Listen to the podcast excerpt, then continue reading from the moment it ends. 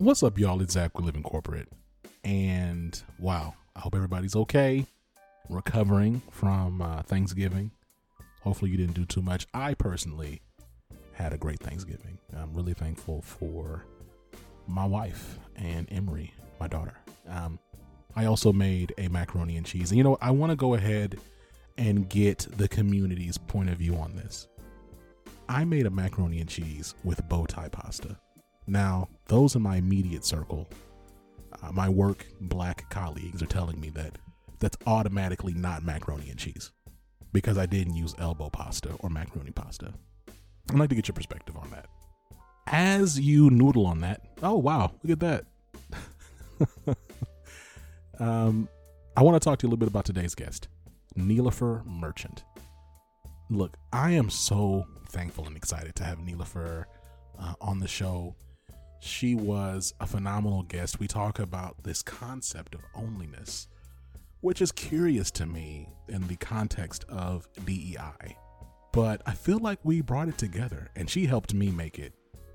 She helped me make sense of a lot because I had just all of it was just very intriguing to me. So, really excited about y'all checking it out. But before we do that, we're going to go ahead and we're going to tap in with Tristan.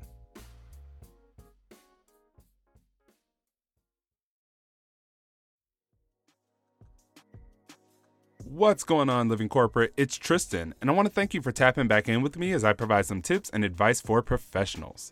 This week, let's talk about three things that may be missing from your job search. Being back on the job market can be tough. Applying to endless jobs, getting instant rejections, or worse, never hearing back at all. It all starts to take a toll on you after a while. But after working with over 500 job seekers, I've realized that we can avoid much of this if we took the time to figure out how to, and I use air quotes here, properly search for a job. I've noticed that three main things are missing from most job seekers' search and puts them in a constant pattern of endless online applications. First is clarity. I often find job seekers rushing into finding a new job without ever taking the time to figure out what type of role they want. That's like expecting your GPS to tell you where to go without entering an address. You have to have a destination before figuring out the route to get there. Otherwise, you'll just idly sit and waste your gas. The same applies to your job search. If you aren't clear on what type of role you want to land, you can never devise a plan to help you secure it. If you don't get clear, you'll waste all your energy on applying, interviewing, and waiting for the wrong roles just to say you're making progress in your job search. The second thing your job search is missing is a professional brand. Building a professional brand allows people who've never met you to understand what you do, what type of results you create, and what value you would bring to an organization. Nowadays, people want social proof that you are who you say you are and do what you say you do. A professional brand provides that. If you can build a strong professional brand, you'll likely end up with companies and organizations reaching out to you to see if you're interested in roles. After cultivating my professional brand around career coaching and resume writing, I had universities reaching out about roles in their career centers, and I had companies reaching out about providing coaching at their organizations. The third thing missing from your job search is a strong network. You only have about a 2% chance of landing a role by applying online but referrals make you 15 times more likely to land a position. The bottom line is, a good network can help people stand out from the crowd and secure the job.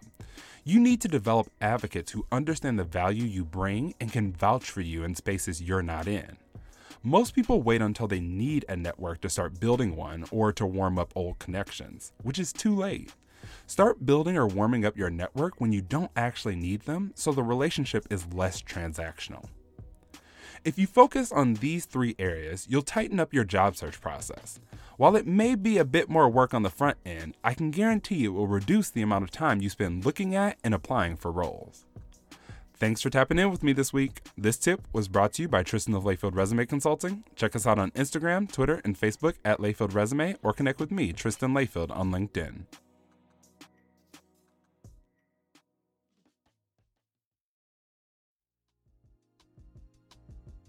Nilofer, what's going on? I'm having a pretty good day. How about you?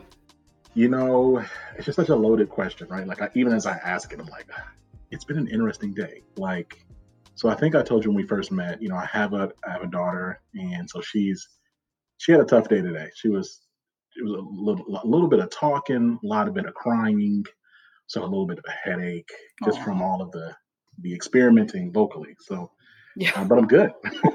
I like that you said it that way, experimenting vocally, right? Um, it's funny, earlier today, I woke up and I was following all the threads about the governor of Michigan, and yeah, for me, it's such a logical leap between somebody inciting that violence of, you know, "Liberate Michigan," if I remember the tweet correctly, to right. White supremacists showing up to wanna do this thing, to watching this interview from the sheriff who could easily have had a hood, you know, in his back seat kinda thing. And I was just in a space, you know, and I was like, Yeah, "Okay, gotta run," you know, my fight or flight, like, trauma, uh, experience kinda kicked in, and I'm like, "Gotta run, gotta go," you know? yeah, And I was and I was on the phone with different people today and expressing that. And I'll tell you, it turned my day around because every person, they live in different countries, said to a T, "I I got a room. You're here. Good." that's awesome. And I was eh, I what there was not even like a pause. There was no like, "Oh, how would we make that work?" It was just like, "Come, we got you." And I was thinking, this is what America's story has actually always been about.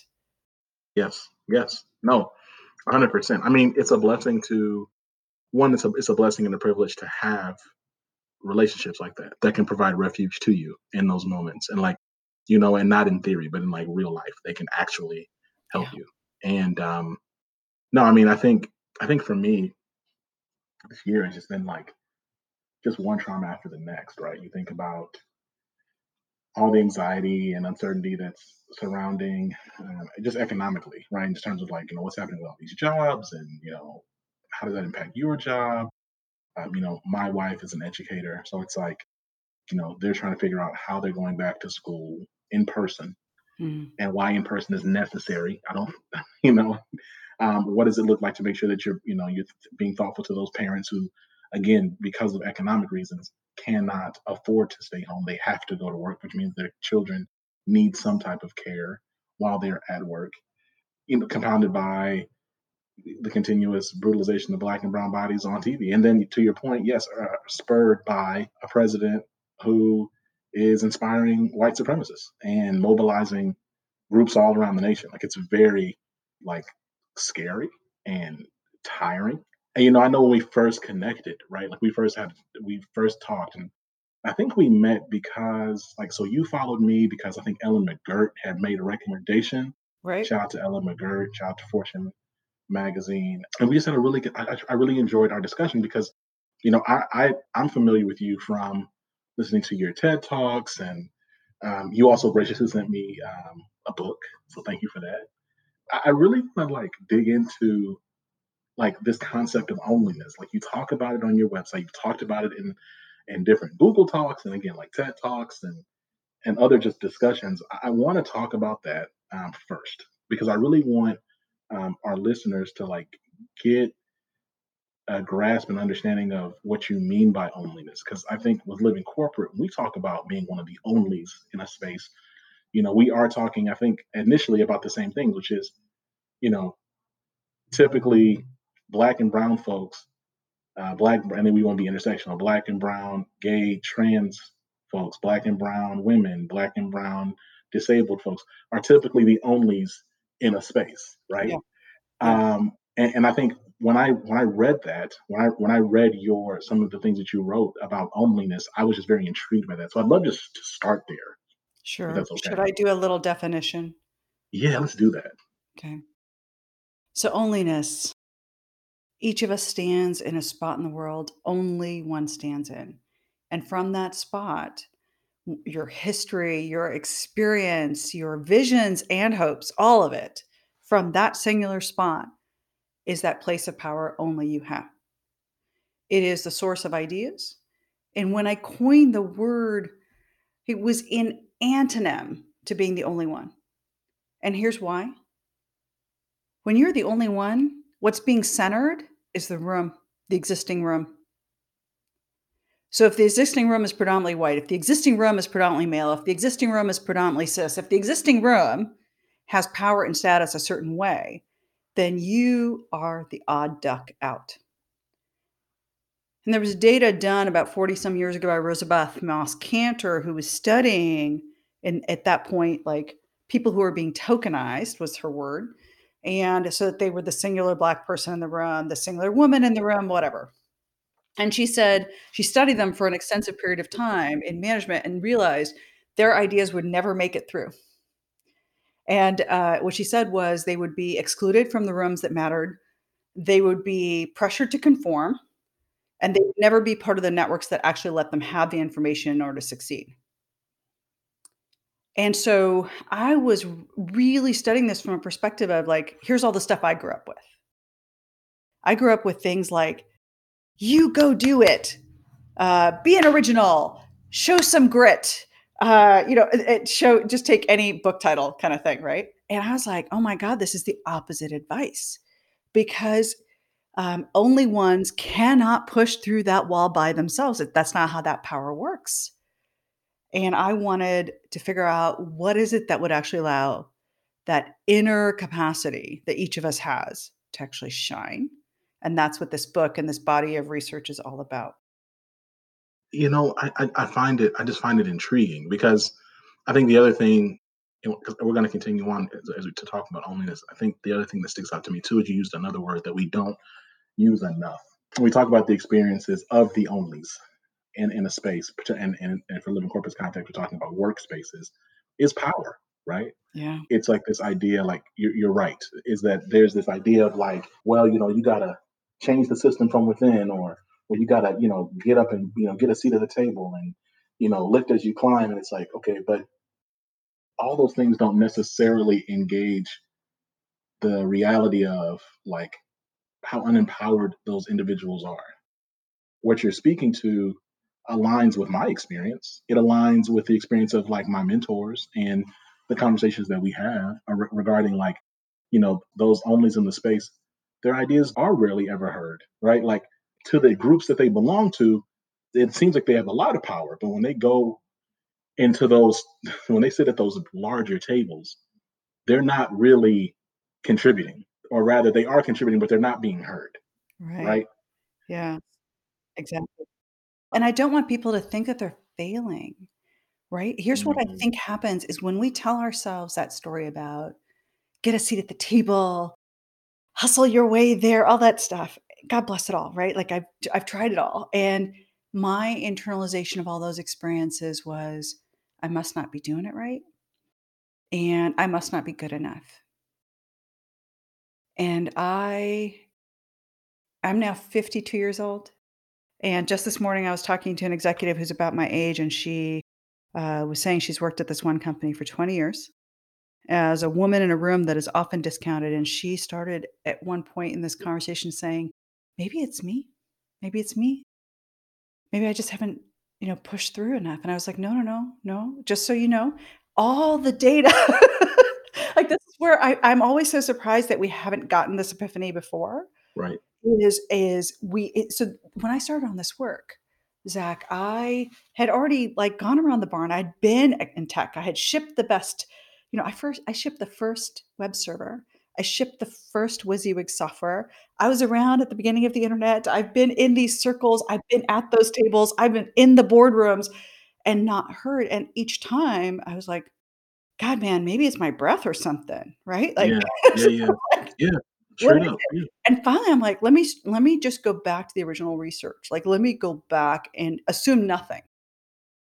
Assume nothing. Assume all the indoctrination I've received at this point could be wrong, and every piece of advice I've received could be wrong. Okay, now start over.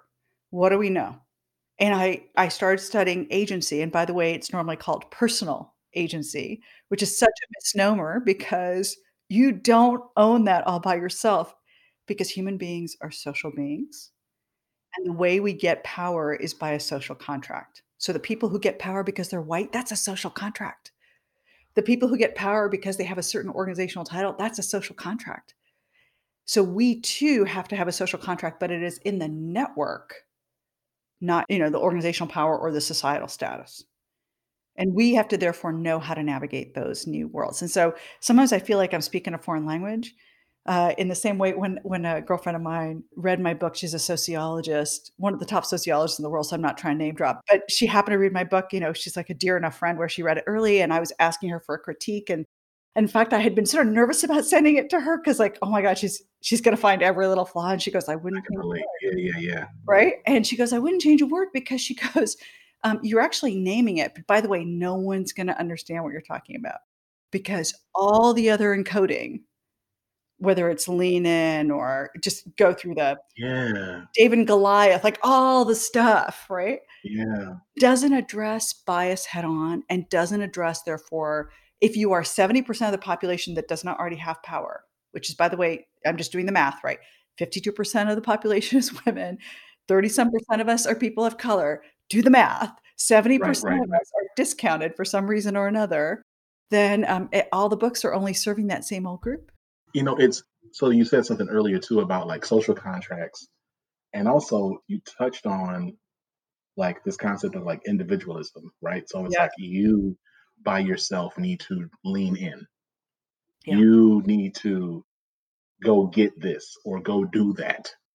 And you know, there was a bit of like pushback this year. I'm not sure if you saw. I was like, but um, there's been like some commentary around like Western culture and part of Western culture being like heavy on individualism. And a lot of white people took that as some type of racist attack. And I was like, oh, I didn't read it that way. I was thinking more about the reality of there is this in Western culture in America, there is this large narrative of individualism, and we sell that anyway. We sell the concept of you going to get it on your own, you doing this thing, you, and, and the reality is, is that like that's not going to function. That's not going to operate well within the context you just rightfully described, which is 70% of us are written off for some way. So if 70% of us are written off in some way, then it doesn't matter how hard we try to lean in or do whatever because we don't have the power. And so I'm getting increasingly interested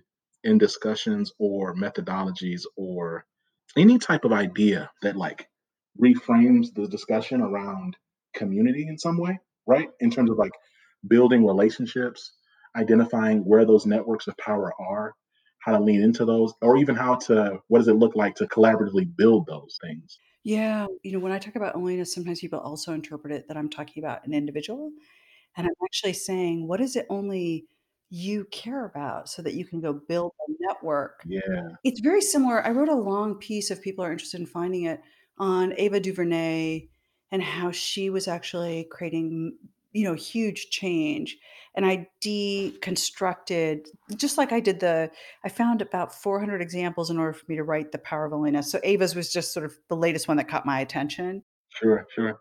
And so I wrote it up for Harvard, hopefully, you know, to kind of give her more, you know, she, she doesn't need more press from anyone, right? But at the same time, I'd love to, I love to raise accolades. We all need help. No, that's dope. Yes. Um, and Ava, in fact, it's on Ava's press page, which makes me happy at some level. Like you know that I was one tiny little brick in a wall that building a new new world. But one of the things she did was even before anyone even imagined what she's now doing today, she said, "I'm going to stop seeking acceptance from the existing table. I'm going to go build a new table." Right. And she did that with Array. She did it, by the way, part time for many years until she hired the next staff person. It was seven years before they hit any kind of momentum.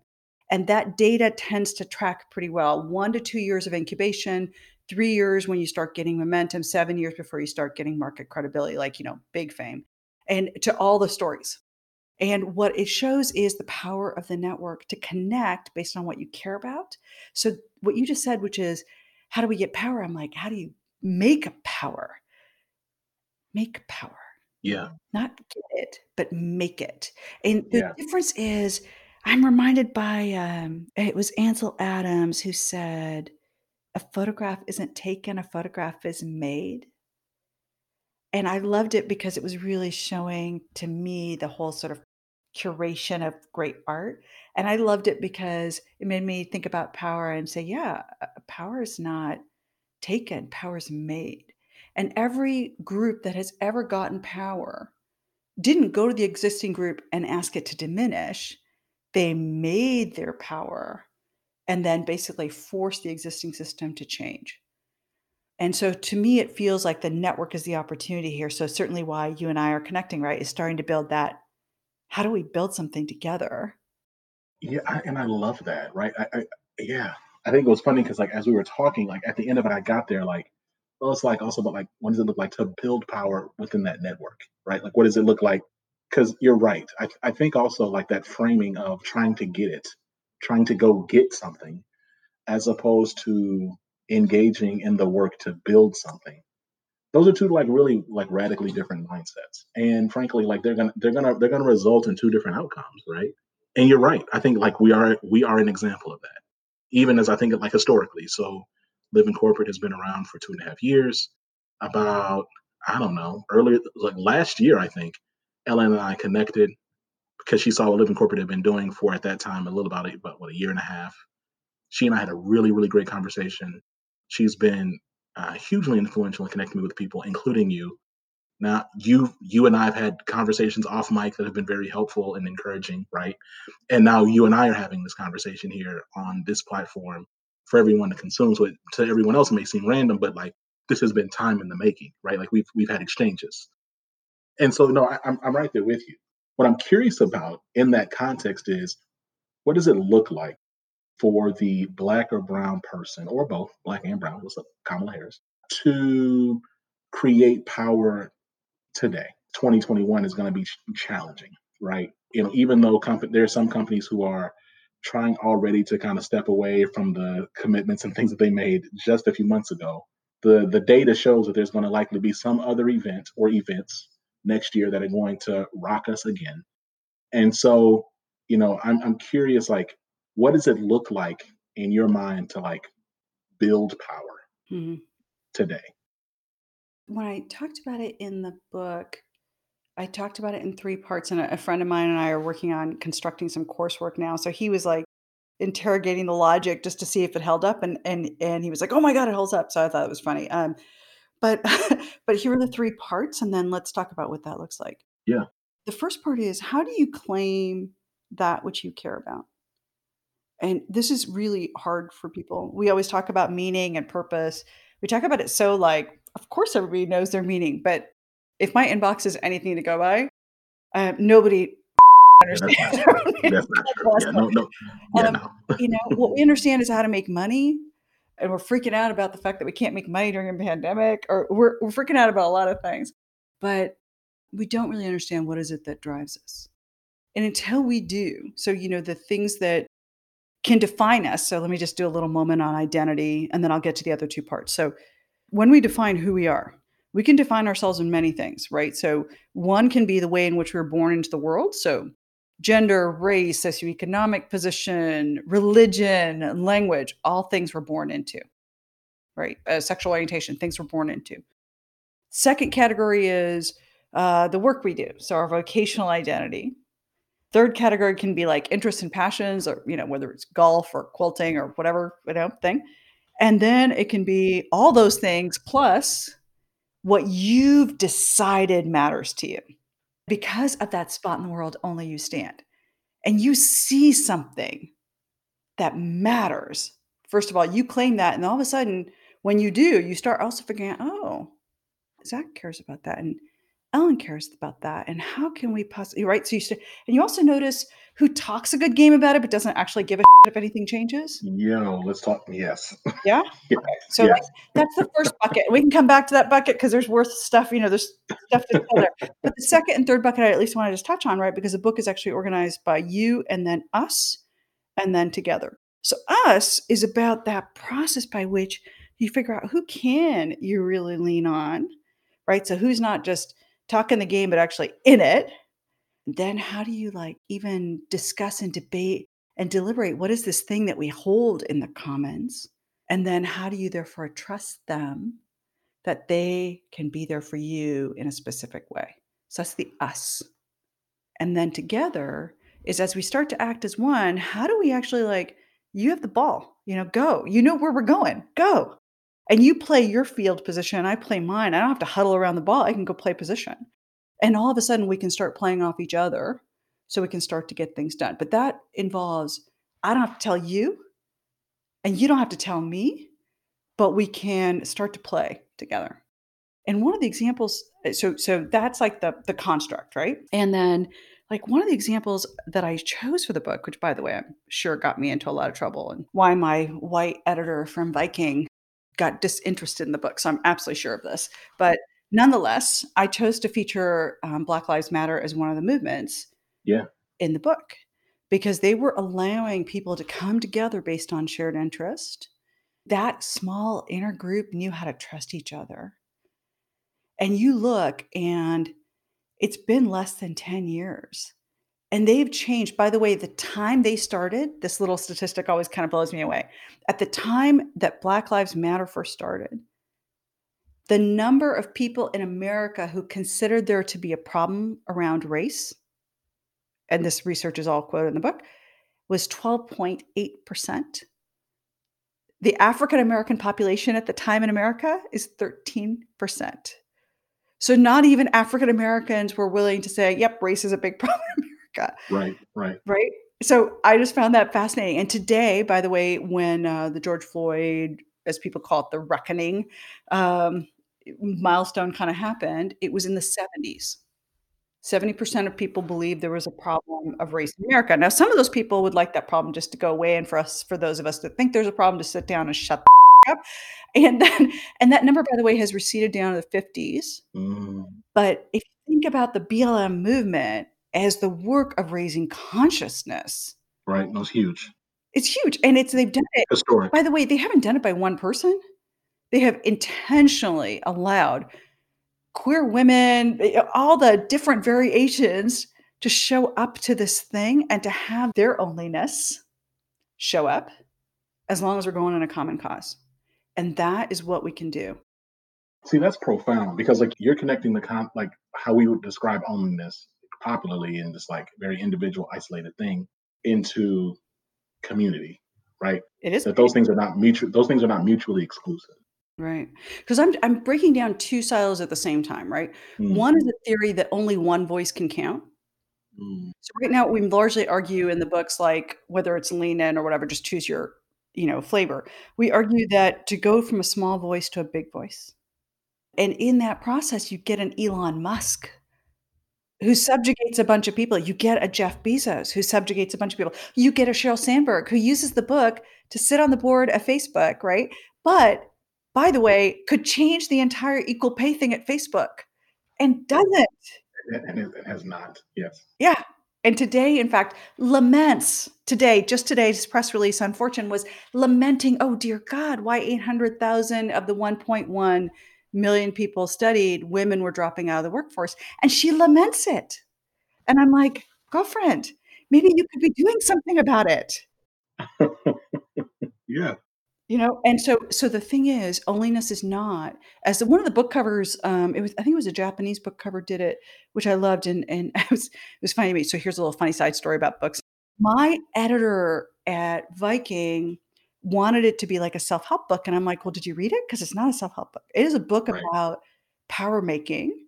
It is a book about networks and change making, and showcasing all these examples of doing it, and then decoding what it is and what it is not because i'm basically Mm, in each of the each of the chapters i do a what it is and then what it's not and then what it is again at second level and the reason i'm doing that is i'm trying to show you what it looks like in traditional form Yeah. So what is what are you kind of going against so that you can figure out okay don't do that do this you know thing. I called it the what not to wear section of the book. And he was so at one point the cover's supposed to be designed and i said well they had sent me something that was just terrible and uh, it looked like something that who was that guy who did green stuff in the 80s it looked like one of those books. Anyway um, i was like well that's not what this book is. By the way not even one story climate change so no and um, i said can i talk to the book designer can i just talk to him about what the concept is because it's about networks to make power and they go no the person who designs the book cover is not allowed to read the book according to Viking. what?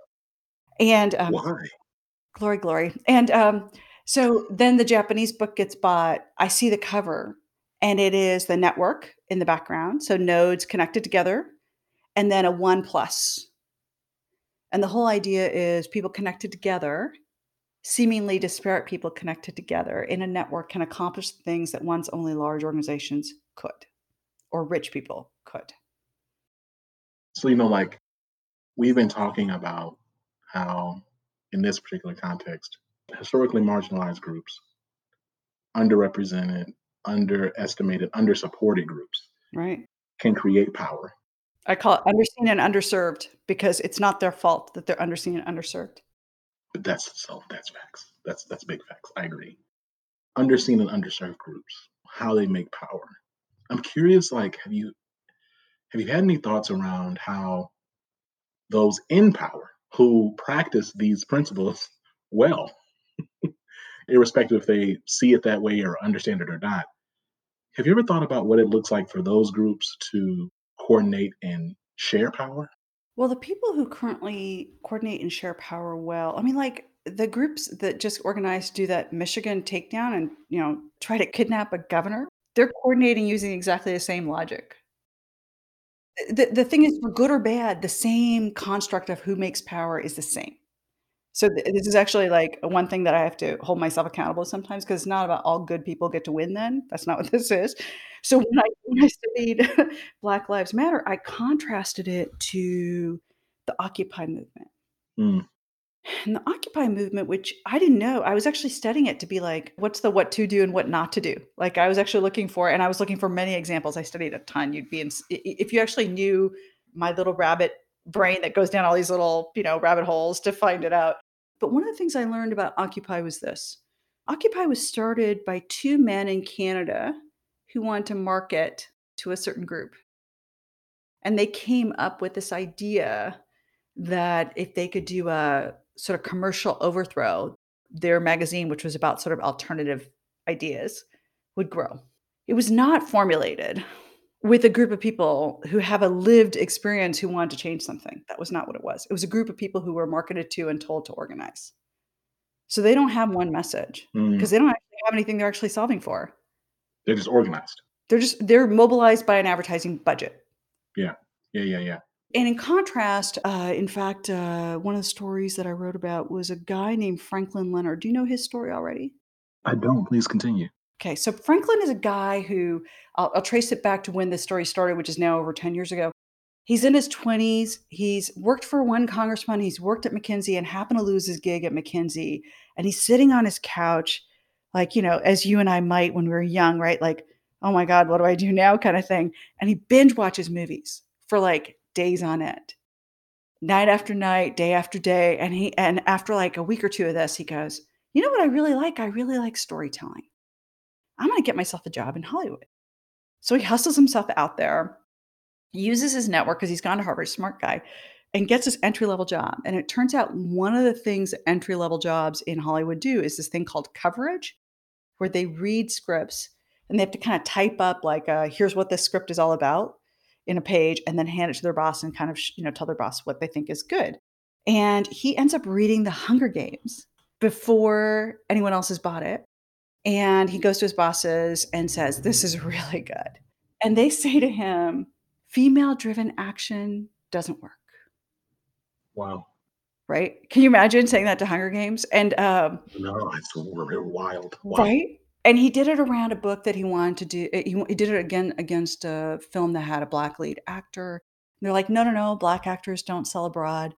And Franklin and Flack tried to argue it using, you know, Will Smith and Eddie Murphy as examples. And they're like, no, no, no, those are exceptions to the rule. The rule is black actors don't abroad. So he uh, he's really frustrated because he thinks I must not be very good at this job, you know, because like everything I think is good, they don't, you know. And, right. and so, of course, you know, just like you and I were talking about, like we can think it's us instead of, you know, the system is broken. Right, right. And uh, so he does this thing where he writes an email one night to everyone he's met in his first year at Hollywood. And he basically says, listen, share with me the scripts you've seen in the last year that you love the story, but it hasn't been put into production. Send it to me. And I will collate all the data I get from everybody I'm sending this note to and send it back to you. So it's a you know simple transaction, quid pro quo. He does this, he does it under the email alias because he's afraid his bosses, if they found out that he was doing this, would think they again, he wasn't good at his job. So he actually like was trying not to have it traceable back to him. He does this, sends it to about 75 people. It turns out 93 people respond because some people forward it. And he does the collation thing, produces a PDF. By the way, the email address he created was called the Blacklist. And the blacklist, Wow. of course, in the 50s was what uh, you know ruined people's careers. And he Yeah. was trying to do a little pun on it, like, how do I make careers, right? How do I Yeah. enable great storytelling? So he's doing a little play. And uh, he goes on vacation back when we actually all went on these things called planes and stuff. And um, which seems so weird right now. Anyway, so he comes back and it's this same email, this PDF that he's created has been forwarded to him a hundred times. Wow. And he's like, huh, that might be onto something, right? But again, he doesn't reveal it. Years go by, he keeps doing this. Nobody knows it's him. Wow. Years go by until even fact he is getting pitched a movie by some muckety muck in Hollywood. And the guy says, Psst, I have it on good authority. It's gonna be on the blacklist next year. Wow. Seriously. And he's like, oh my God, you have no idea. And uh here's the thing. So I want to just kind of deconstruct it, right? Because Franklin says to me when I asked him what did he do right, and he's a really, really smart guy. So I'm like, just tell me the answer. Because of course, tell me the answer. I just want to write it down so other people can know and we can have the answer. And Franklin says to me, Well, I just shone a bigger light. And I was like, "I- don't really want to be the one to burst your bubble, but that's not it. And I go, Because if someone else, everyone else had budget, everyone else could have done this. Right. So it was Correct. not about bigger, right? And I deconstructed it this way. I said, first of all, he stood in that spot in the world, only he stood, and claimed for himself something really different than what the rest of the question was that Hollywood was asking. And I probably did it so fast you didn't even catch it. He asked a different question. He said, What do you love? And Hollywood was asking a different question, which is, What can make money? What, what can we sell? Those are two different questions. Right. So he asked this question. A whole bunch of people love the question. They're like, "Damn, I want to I want to tell you what I love," right? He actually uses the best form of crowdsourcing when you can actually keep the independent pieces of data independent. So he does that really beautifully where they all get to have the safety of having their individual voice count without being suppressed Yes. but they can organize around something that matters to them. You can see how now why I'm talking about community in this construct. That particular construct was digital because it had to protect people, but there's other forms of community constructs. And then they were able to all take that to their bosses separately and be able to get those movies into production. And the book has like pages of how ridiculous the outcomes are. I think it was something like 300 and some of the first thousand scripts that were on the blacklist got put into production they won these ridiculous amounts of Oscars, um, you know, high gross films, blah, blah, blah, blah, blah. So, like, the results were astronomical. Yeah. The thing is, so this is where we're getting back to the it's about community. Mm. And how do you organize community around an idea Yeah. that may not be the existing idea? Yeah. In such a way that each voice gets to count. See what I'm doing there? So each Yes. onlyness gets to count in a way that is allowing community so that they can then organize around an idea that gets pulled into the future. You know what I what I'm really curious about is like two years ago you talked at an event uh, with Google. You talked about um, how basically we're running out of big ideas, which doesn't make sense, right? Just uh, like on its face, that's ridiculous. And really, how this concept of onlyness and community and creating power is a direct tie-in with innovation. Yeah. And what I'm curious about is as we look at 2021, I mean, really just look at the future, which is, you know, irrespective of when we get a vaccine and when people feel 100% comfortable traveling again, I believe that the world has been changed in, in a way that we, we can't go back to. Yeah. And we're going to need new and different ideas, compounded by the reality of this next generation of work rapidly entering the workforce, uh, which has shown themselves to be much more conscious and aware, willing to quit, willing to mobilize and do other things. We're going to just need an avalanche, frankly, of new ideas to keep this thing going. Yeah. Or new ideas to dismantle the systems that don't work and then build new ones. And so I'm curious from your perspective, considering the conversations in the rooms that you've been in, if you had like a few points of advice for executives in how to embrace onlyness in the name of driving innovation, Yeah. like what points of advice would you give? Eh, You know, sometimes people, I'm so glad you're asking. You're basically asking, how is this inclusion thing tied to innovation? So, innovation has two things. They're fundamentals. So, I'm just going to go down to the fundamentals and then we'll build back up. So innovation always requires two things. One is that an idea comes from left field. All the research says that over and over again. It's this quote unquote left field person. and the second is that you connect those left field um, people into a network. So it's about connections which typically aren't connected. Okay. Of course. So, like the most obvious thing you got there before I even finished this next sentence, but innovation is about newness into new networks. You cannot have innovation without inclusion. Duh.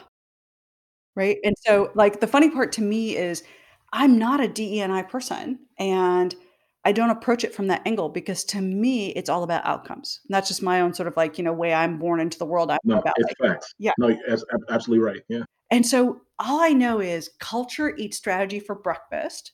Mhm. And so to achieve our goals, we need to change our culture. And that is not about t-shirts and bean bags, right? It is about the ways in which we run our meetings. Right. It is about the way in which we hire people. It is the way in which we reward people. And all of those, what I'll call interactions, Yeah. are the places of change. So if you're responsible for hiring, right?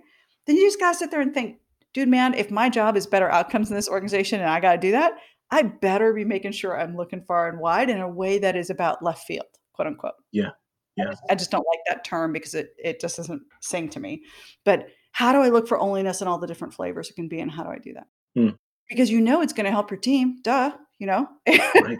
like and so and then if you're in charge of, let's say, rewarding, and you know that your job is to really inspire people um, to do their very best, then you make sure you don't keep rewarding the same loud people in every meeting. Yeah. Right? Yeah. We know Yeah. this. And so um, so one of the things that we got to just do is say, okay, there is no such thing as a meritocracy. Yeah. There is no such thing as an unbiased workplace. There is only human people who make mistakes. And now I got to overcompensate and design for those things that are traditionally there. By the way, every organization that says they're a meritocracy, somebody's got to explain to them how the term meritocracy actually came to being and when it came into business culture. Can I tell you? Because in case you don't know, No, let's go. it came into play when Black people were allowed to participate in society. So, right after the civil rights thing, um, somebody said, uh, okay, well, we can't let all these Black people into schools and, and into colleges. So, they created this thing called an SAT and they set the marker for merit as an SAT, an arbitrary SAT thing. And then they actually studied who got in, how many Black people could get in if we set the bar a certain way. And that's how they define the meritocracy of the SAT. Not kidding, I have the details behind it. Mm, mm, mm. And every and so when you kind of like trace it and you're like, actually the first time I actually like saw that research, I went, oh, how is this not more known? Right? Mm. Because it's like, They don't teach us that. They don't talk about it. And right. They use mm, that language. I mean, I find it really hilarious, right? There's a TED talk out there by a guy at a investor firm, Ray Dalio. Mm-hmm. And I find the talk hilarious because he talks about how everyone's allowed to have debates within his firm, blah, blah, blah, blah. And then I go look at a picture of his firm, all white. of course. Few women. Those few women, by the way, have had sexual harassment claims against the company, including the CEO who ran the firm for a long time and just got a big payout as of a couple days ago. And that talk is still posted that meritocracy is a good thing. And I'm like, dude, dude, somebody take the talk down. Come on, Ted. Bring me on. But then also, come on. right. No, I hear you. So there's mythologies. There's just mythologies that are created. And I and I laugh about it because as soon as we just admit it's just a mythology. Meritocracy is a mythology. It's not real. Right? It's not real. And no, and so I think that's the other thing. I've been I've been having conversations with uh, a few folks in my network around the things that we've been raised to believe are like real things. They're not real. Like Right. and there's some things that are real, but they're only as real as like what we put into them. Like they're not real, real. We just say it. Like it's not a thing, really. Like they're not immovable. Like, come on. So Nilofer, this has been an incredible conversation. I want to make sure that we give you space to talk through what you're excited about. Again, we're recording this in the fall 2020. As we look over the next like six months, like what are the things you're really excited about? What are your next projects? Like what do you got going on? Oh, yeah. Thanks for asking. So I've been working on I've got eight years of research now on this agency construct of onlyness. Uh, and one of the realizations I had was even if we understand it in theory, how to make power, blah, blah, blah, we encounter real life and we kind of just walk away from ourselves. We walk away from community. We do all sorts of crazy things. And I know it because my inbox is full of people telling me that. So I started an advice column, which sounds so funny to my own ears. Like, really? Did you really do that, Nilofer?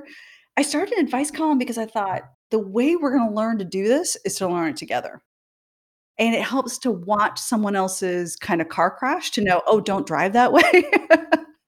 uh, and I was thinking, that's exactly right. We got to talk about real life situations about, you know, our ideas got stolen or whatever, right?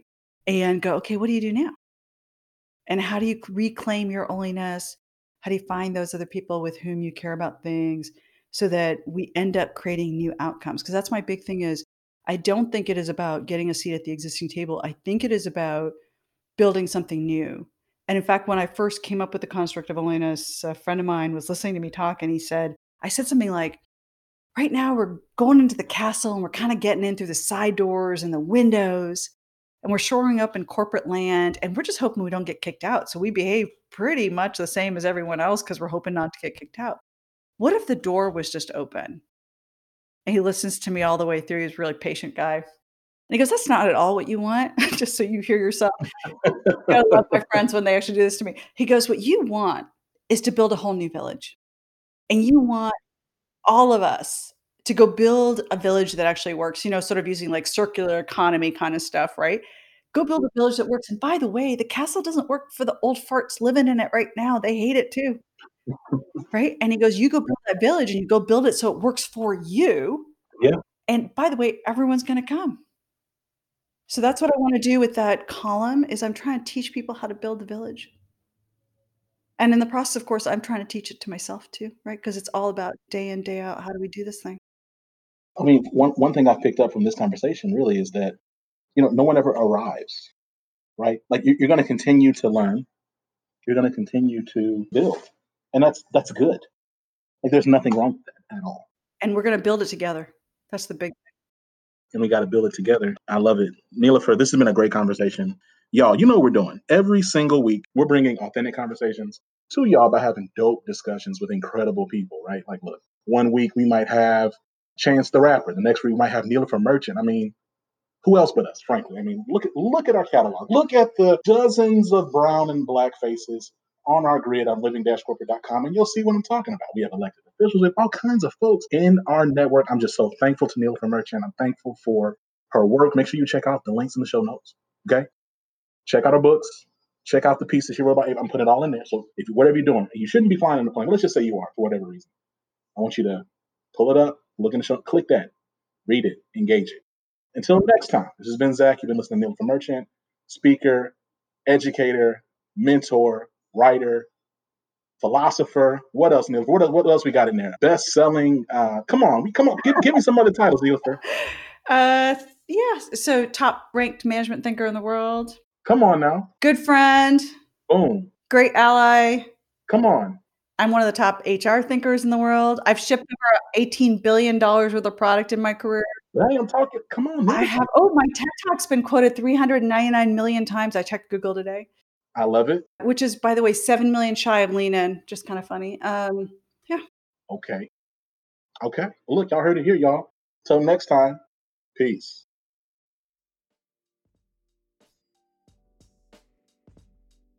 Yo, we're back. I want to shout out Nilofer Merchant again. Make sure that you check out all of her links in the show notes. Cop her book. She gave me a copy, which I've thoroughly enjoyed. Uh, shout out to you, Nilofer, again. Can't wait to have you back. In the meantime, y'all, look, you can support Living Corporate in a variety of ways, right? One of the cheapest ways is just go on iTunes and give us five stars. You know what I'm saying? Just slide us five put five on it. Can you put five on it? Right?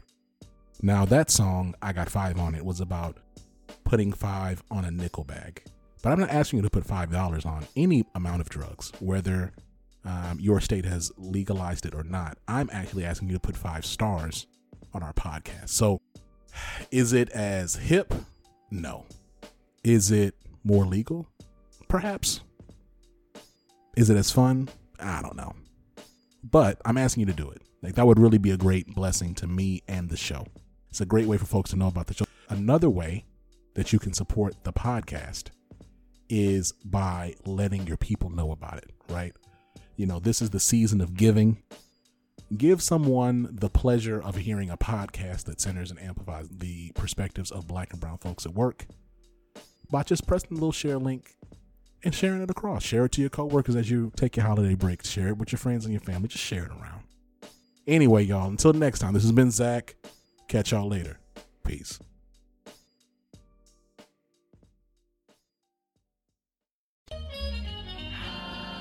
Living Corporate is a podcast by Living Corporate LLC. Our logo was designed by David Dawkins. Our theme music was produced by Ken Brown. Additional music production by Antoine Franklin for Musical Elevation. Post production is handled by Jeremy Jackson. Got a topic suggestion? Email us at livingcorporatepodcast at gmail.com.